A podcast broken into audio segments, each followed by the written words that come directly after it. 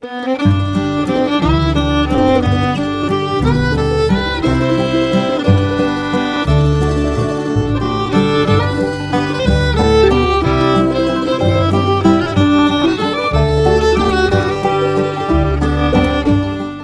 of the Tuesday morning to you, Oregon. I'm Finn J.D. John, FJ at OffbeatOregon.com, and this is the Daily Offbeat Oregon podcast.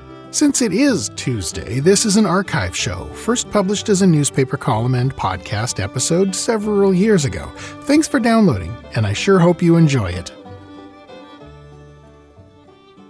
In a quiet little historical cemetery in the North Hills of Corvallis, there's a marble gravestone about the size of a large loaf of bread with a simple and startling message carved upon it.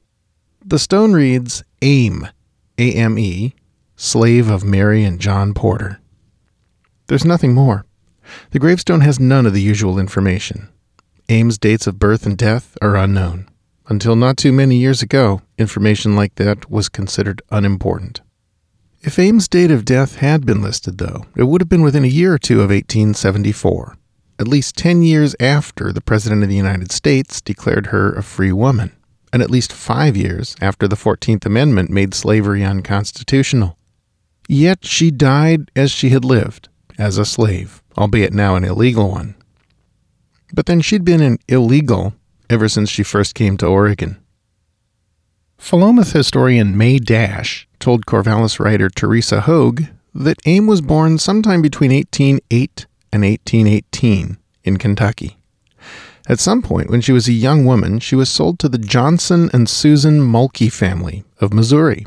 When the Mulkeys came out west on the Oregon Trail in the mid 1840s, they debated about what to do with Ame. At the time, their question of whether slavery would be allowed in Oregon was still unsettled, and if it were settled with a no, they'd lose a valuable piece of personal property. That may sound catty to the modern ear. It's not intended that way. Remember, this was well before slavery was abolished. The Mulkeys were simply products of their time. To play it safe, the Mulkeys decided that they would leave Ame behind with family members in Missouri, where in any case she had her own children to look after. Quote, when the start was made, Ame was not to be found, recalled the Mulkeys' granddaughter, Maud Cawthorn Keedy, in an interview for the WPA Writers Pod- Project in 1939 nor had she bade them goodbye. It was supposed that she was so sad or overcome with emotion that she could not watch them leave. Not so. At the fourth camp, much to the delight of grandmother and the children, Ame appeared at the campfire and was helping with supper when grandfather came to eat. There was nothing to do at this late hour but take her along. Her faithfulness to grandmother and the children was wonderful. She'd left her own children to follow Miss Susan and the babies. Well, that was one interpretation. Hogue, for one, seems skeptical. Quote, Whether it was loyalty or fear of abandonment in a place where her only option was to become another family's slave is impossible to tell, she writes dryly. And indeed, Ame had been passed around the Mulkey family quite a bit, and most people she'd stayed with didn't like her.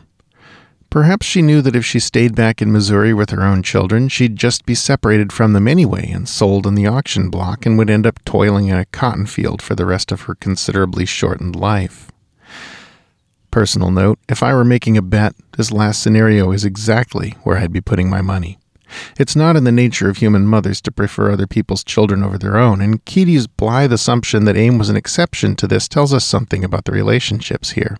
The whole thing takes on the appearance of a deep personal tragedy wallpapered over with pictures of Disney princesses.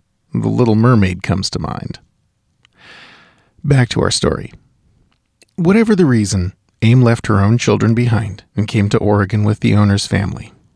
Along the way, her chief tasks were keeping the oxen in line and the children out of trouble.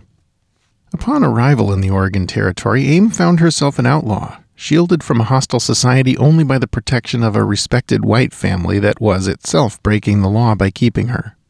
Black people were simply illegal in Oregon at the time, slave or free. They were legally prohibited from coming to the territory. There was even a lash law, according to which African American folks were to report for a whipping once every six months until such time as they took the hint and left the area. Subtle, huh? The lash law was blithely ignored in Corvallis. Ame continued serving the family, occasionally being lent out to help with the neighbors' chores. Keedy said she seemed happy to be there with them, but did she really have a choice? Could she have walked away if she'd wanted to to claim her freedom?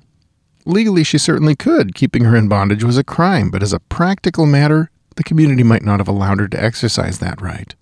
And in any case, she herself was an outlaw, guilty of, quote, being in Oregon while black. What kind of support could she count on? A speedy repatriation to Missouri, most likely, to be handed over once again to the Mulkey family there. She may have made the best of it, but Ame and all other Oregon slaves had been dealt a losing hand. Time passed. Ame got older, and according to Keedy, feistier, although she'd apparently been plenty feisty to start with. Young Mary Mulkey grew up and married John Porter in 1858. Ame became the newlyweds' property. In 1859, Oregon became the only state ever admitted to the Union, with a law on the books excluding black people from living within its borders. So far as we know, though, this had no effect on Ame's status. Nor did the outcome of the Civil War change her life.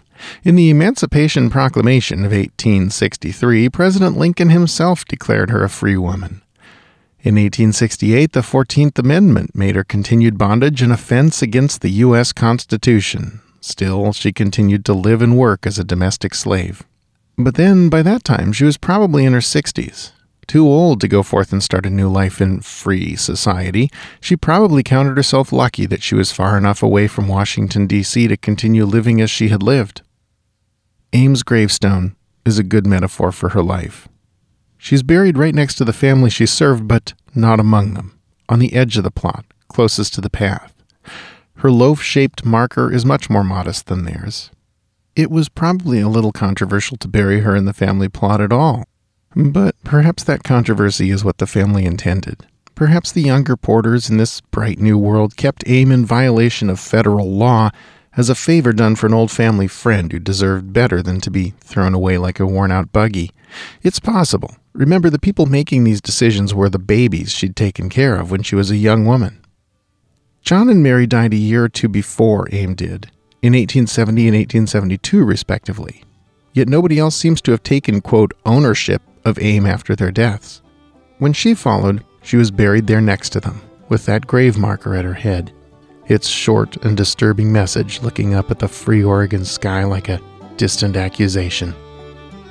This article was first published on October 17th of 2011 under the headline For One Oregon Slave, Civil War Didn't End Bondage.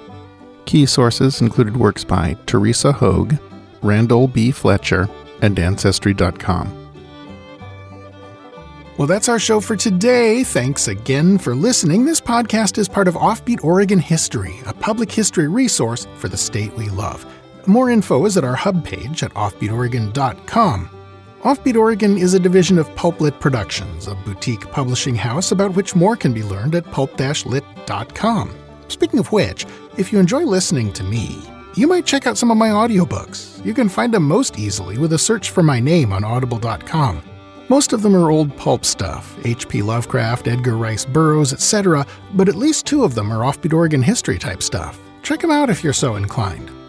This podcast is covered under a Creative Commons license. For details, see offbeatoregon.com/cc. Our theme music is by the Atlas String Band and was written by Carmen Ficara. Listen and download more at atlasstringband.com. Questions, critiques, ideas for a future episode? Email me at fj at. Episodes of Offbeat Oregon History are uploaded around 6 a.m. every weekday, so the next one will be on your device and ready to go before you know it. Until then, go out and fill up the rest of the day with good stuff. Bye now.